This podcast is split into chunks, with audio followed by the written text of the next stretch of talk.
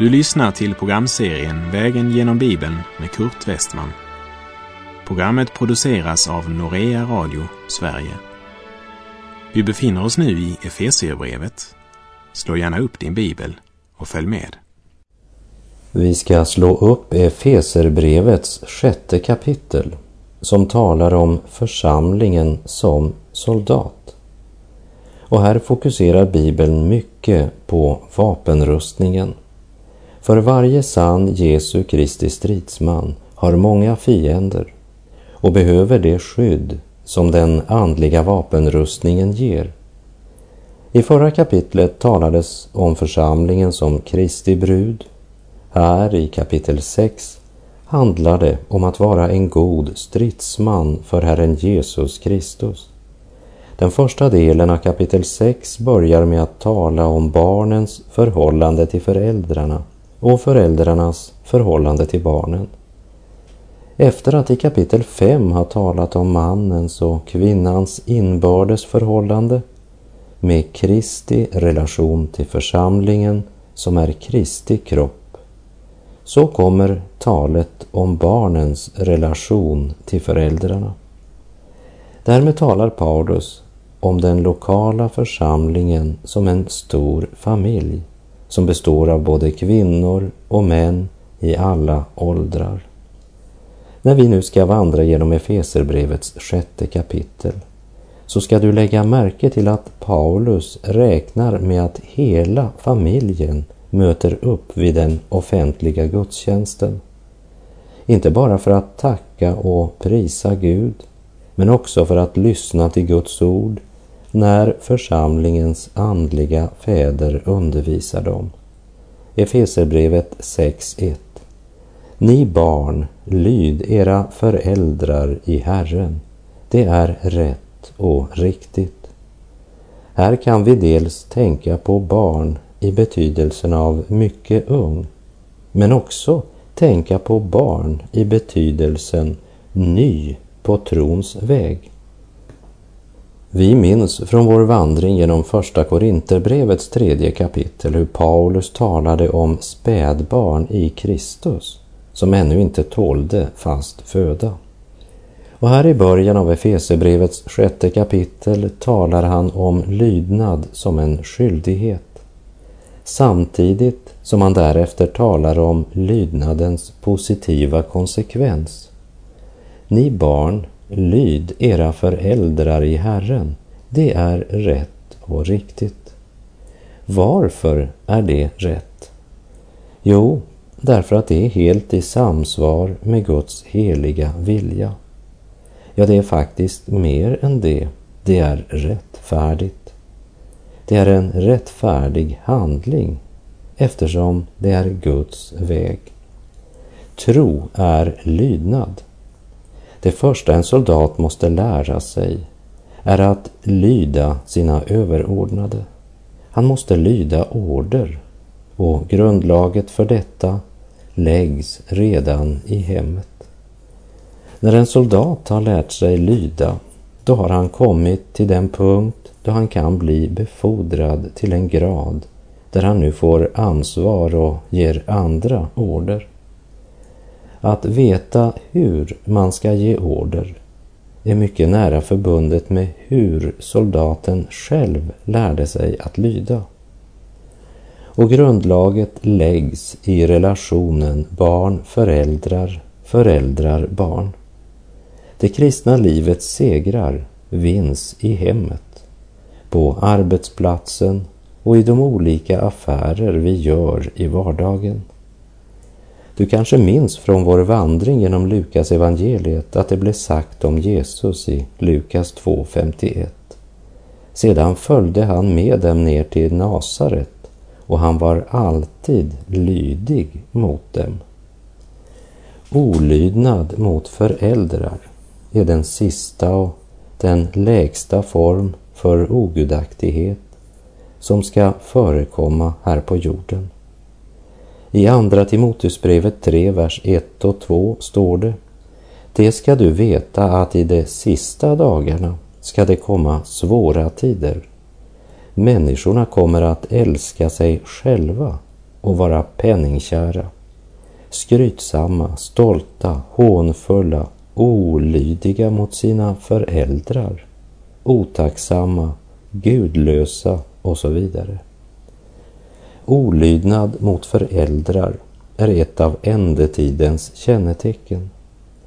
Men helt sedan syndafallet har det varit nödvändigt med denna förmaning. Barn, lyd era föräldrar. Om man lever i gemenskap med Jesus så är lydnaden mot våra föräldrar en av trons praktiska konsekvenser i vardagen. Och lägg nu märke till vad aposteln här säger i Efesebrevet 6, verserna 1 till och med 3. Ni barn, lyd era föräldrar i Herren. Det är rätt och riktigt. Hedra din far och mor. Detta är det första budet som har ett löfte. För att det ska gå dig väl och du ska leva länge på jorden. Även om barns lydnad mot föräldrarna är en naturlig del av alla typer samhällen, vare sig det gäller de hedniska moralisterna både i Grekland och i det romerska imperiet, eller det gäller ett land som Kina, Japan eller länderna i Europa. Praktiskt taget alla civilisationer betraktar barns lydnad för föräldrarnas auktoritet både som något naturligt men också som en förutsättning för ett stabilt och sunt samhälle. Därför är det ganska naturligt att Paulus talar om olydnad mot föräldrar som ett tecken på ett samhälles förfall. Och barns lydnad av föräldrarnas auktoritet är inte bara en naturens och skapelsens ordning, alltså en del av den naturlag som Gud har skrivit in i människans hjärta. Men dessutom har vi Guds uppenbarelse eftersom Gud skrev med sitt eget finger på lagens tavlor. Och jag citerar Andra Mosebok 20, vers 12. Hedra din fader och din moder för att du må leva länge i det land som Herren din Gud vill ge dig. Och nu fortsätter alltså Paulus här i Efesebrevets sjätte kapitel och påminner oss om att denna gudomliga befallning är det första bud till vilket det också är knutet ett gudomligt löfte. Att hedra din far och mor betyder att erkänna den auktoritet som våra föräldrar har fått av Gud. Vilket innebär att vi inte bara ska visa dem lydnad men också kärlek och respekt. Och därför påminner han om att just detta bud är det första bud till vilket det är knutet ett löfte. Och här måste vi också säga att det inte handlar om någon betingelseslös eller blind lydnad. Och därför är det viktigt att vi stryker ett kraftigt streck under orden i Herren. Lyd era föräldrar i Herren. Eller lyd era föräldrar för Herrens skull, som det står i en annan översättning. Jag känner stor sympati och jag har stor respekt för en ung pojke eller flicka som trots att de har föräldrar som lever utan Gud ändå väljer trons väg. Att tro på Jesus och följa honom. Du minns från vår vandring genom Apostlagärningarnas femte kapitel hur överste prästen och alla hans anhängare uppfylldes av avund och grep apostlarna och satte dem i fängelse. Men då kom en Herrens ängel på natten och öppnade fängelset portar och förde ut dem och sa Gå och ställ er i templet och förkunna för folket allt som hör till livet. Och då gjorde de det. De gick tidigt på morgonen till templet och vittnade. Men då överste prästen och hans anhängare kom dit kallade det samman Stora rådet, Israels folks hela äldsteråd och skickade bud till fängelset att apostlarna skulle hämtas. Men då kom någon och sa till dem, männen som ni satte i fängelse är i templet och står där och undervisar folket.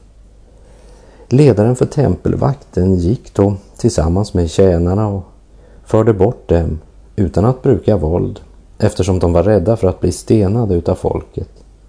Och när de nu fördes bort så ställdes de inför Stora rådet och överste prästen förhörde dem och sa Förbjöd vi er inte strängt att undervisa i det namnet?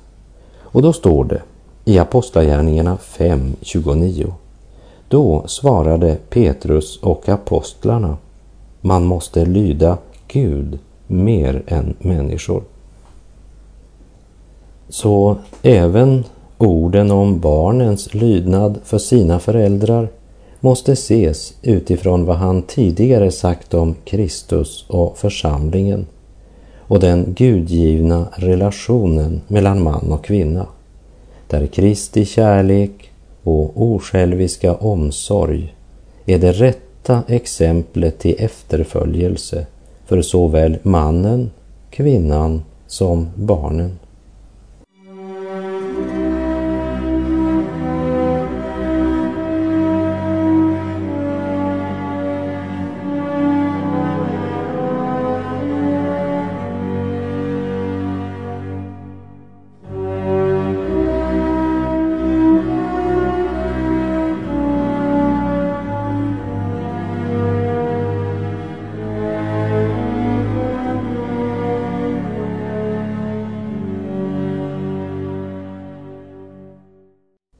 Och vi läser i Efesebrevet 6, vers 4. Och ni fäder, reta inte upp era barn, utan fostra och förmana dem i Herren. Under det gamla förbundet, alltså under lagen, så blev det inte gett någon sån här befallning åt föräldrarna. Men under nåden så gäller verkligen ett ömsesidigt ansvar och en plikternas växelverkan. Vi lägger också märke till att han här bara nämner fäderna. Kanske både därför att de var familjens huvud och bar största ansvaret, men också därför att fäderna uppenbarligen var de som bäst behövde den här förmaningen. Männen skulle älska sina hustrur så som Kristus har älskat församlingen och offrat sig för den. Och hustrun skulle underordna sig sin man. Och dessa två saker skulle vara själva grunden för utövandet av den rätta auktoriteten och fostran av barnen. När de såg fars kärlek och omsorg för mor visste de att det är ingen tyrann som ger oss order, men en kärleksfull far. Och ibland måste kärleken vara sträng. Och när man såg hur mor underordnade sig far och respekterade honom var det också lättare att själva visa både far och mor vördnad och kärlek. Barnen gör ju inte som vi säger utan som vi gör. Vi har ett ansvar att ge våra barn inte bara mat, kläder och utbildning, men allt som de behöver för att fostras och formas som Jesus sanna efterföljare. Ordspråksboken 22.15 säger Oförnuft häftar vid barnets hjärta, men tuktans ris driver det bort och Ordspråksboken 29.15. Ris med tillrättavisning ger vishet, men ett ouppfostrat barn drar skam över sin moder. Det berättas om en man som var tvungen att låta sin son smaka riset och han sa Min son, det här gör mera ont för mig än för dig. Och då svarade pojken Ja, men inte på samma ställe. Liksom krukmakaren formar leran på drejskivan så måste också barnen fostras och formas. Hebreerbrevet 12.11 säger För stunden tycks ingen tuktan vara till glädje utan till sorg.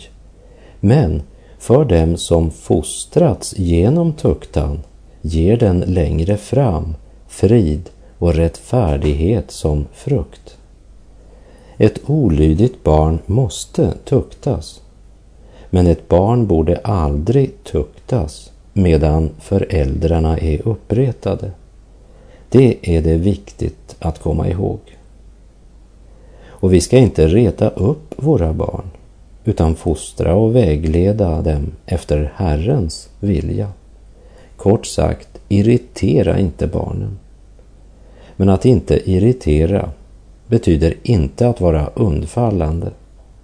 Vi ska inte nonchalera vårt ansvar, men inte heller missbruka vår auktoritet genom oförnuftiga krav. Visst säger Guds ord tydligt att barn ska lyda sina föräldrar. Men i det sammanhanget måste det också sägas mycket klart att de ska leva sitt eget liv och utveckla sin egen personlighet. Vår kallelse är att fostra, inte att utnyttja eller manipulera. Utan vi ska hjälpa barnet att vara sig själv och samtidigt växa i det liv där egoismen dagligen korsfästs och där Kristus mer och mer tar gestalt i våra liv.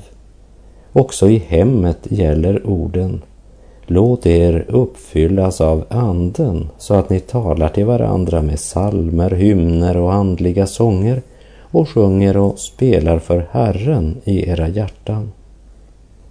Aldrig är väl kärlekens sammanhållande band så märkbara som i ett hem och därefter i församlingsgemenskapen eftersom Guds barn som är fyllda av Guds ande underordnar sig varandra och tjänar varandra i kärlek. Barn, lyd era föräldrar. Föräldrar, reta inte upp era barn. Och här citerar jag ifrån början av Efesebrevets femte kapitel.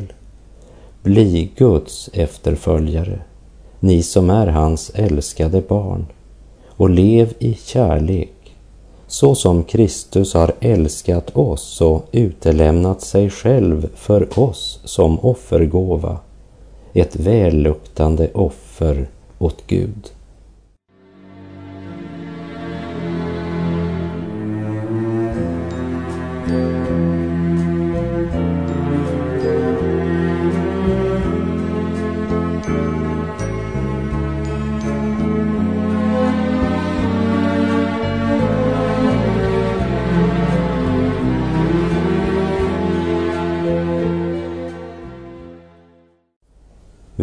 Läser Efeserbrevet 6, verserna 5 till och med 8. Ni slavar, lyd era jordiska herrar.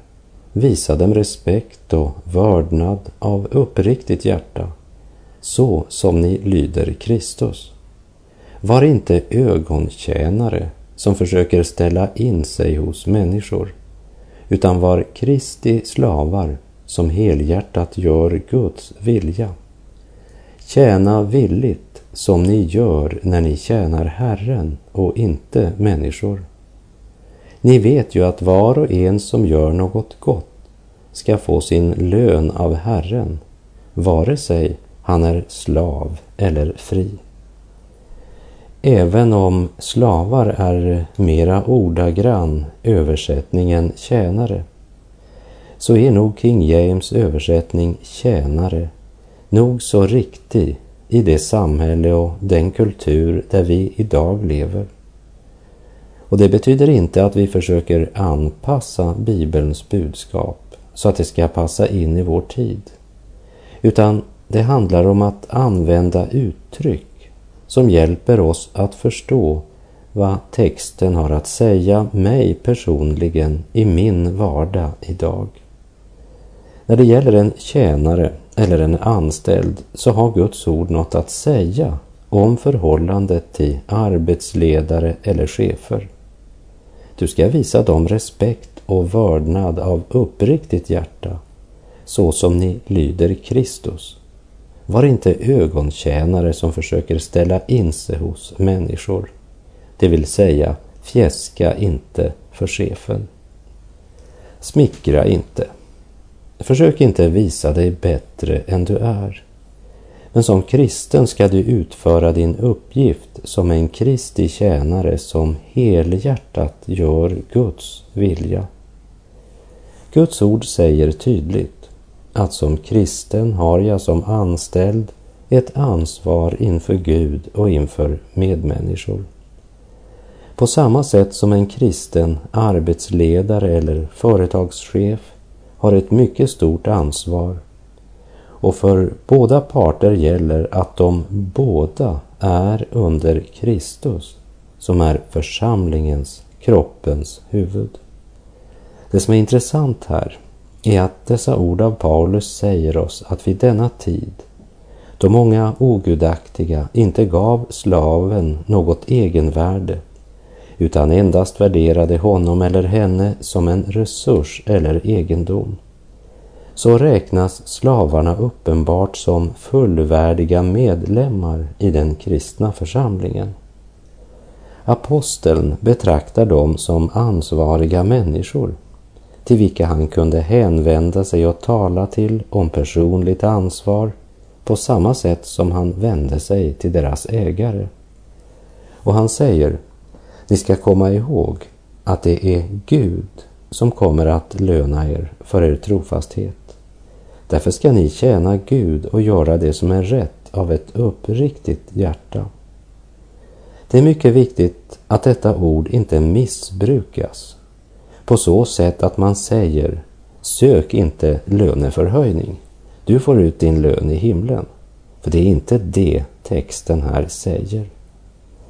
Utan dessa verser bör också ses i samband med första Timoteusbrevet 5.18 där det står Ty skriften säger Du skall inte binda för munnen på oxen som tröskar och arbetaren är värd sin lön. Visst är det sant att för den som är trofast och av hjärtat tjänar Gud och gör rätt, han ska av Herren få sin lön för sin trofasthet i sanning och gudsfruktan. Men lönen för det utförda arbetet är det arbetsgivarens ansvar att betala. För på samma sätt som han hänvänder sig till anställda, på samma sätt riktar han sina förmaningar till arbetsgivarna eller arbetsledarna. Vi läser Efesebrevet 6, vers 9. Och ni, herrar, handla på samma sätt mot era slavar och upphör med att hota. Ni vet att de har samma Herre i himlen som ni och han gör inte skillnad på människor. Det är som om aposteln säger akta er så att ni inte missbrukar er position. Utan kom ihåg att ni ska avlägga räkenskap inför den Gud som ser och vet absolut allt och som inte gör skillnad på industriarbetare och byrådirektörer. Men ju högre position, desto större ansvar också inför Gud. Och vi bör komma ihåg att det är precis samma princip som gäller idag för dig och mig, oberoende av vad vår uppgift är eller vilken position vi har.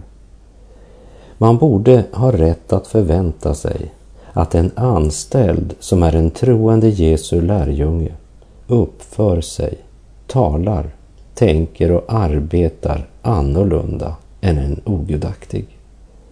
Och på samma sätt när det gäller en chef eller arbetsledare som tillhör Jesus, så bör man ha rätt att förvänta sig att han ska ha större omsorg och handla rättfärdigare än en ogudaktig. Och på samma sätt som föräldrarna inte ska provocera sina barn så är det förbjudet för en arbetsledare eller chef att genom hot manipulera sina underordnade. Vad än vår ställning eller vår titel eller uppgift är så är vi alla först och främst ansvariga inför Gud.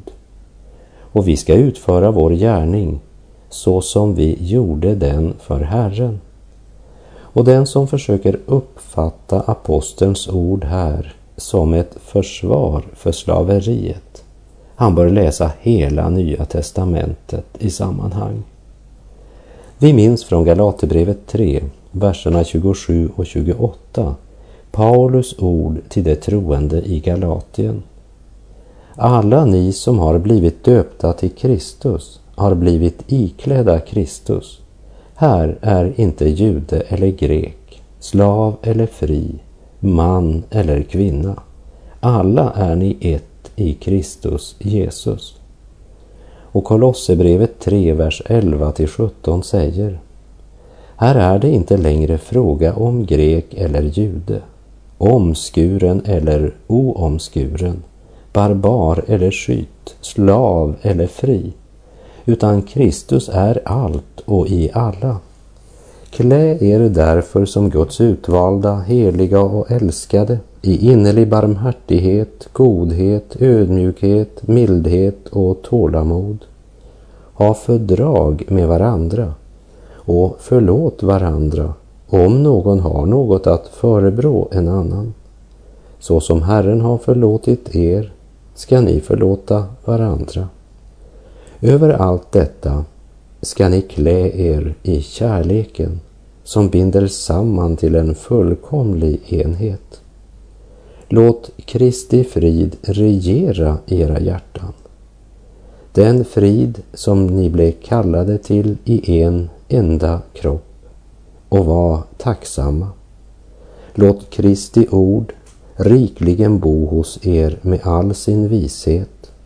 Undervisa och förmana varandra med salmer, hymner och andliga sånger och sjung med tacksamhet Guds lov i era hjärtan. Och allt vad ni gör i ord eller handling, gör det i Herren Jesu namn och tacka Gud Fadern genom honom. Och med det så är vår tid ute för den här gången. På återhörande om du vill. Herren vare med dig. Må hans välsignelse vila över dig. Tjäna villigt som du gör när du tjänar Herren och inte människor. Du vet ju att var och en som gör något gott ska få sin lön av Herren, vare sig han är arbetstagare eller arbetsgivare. Gud är god.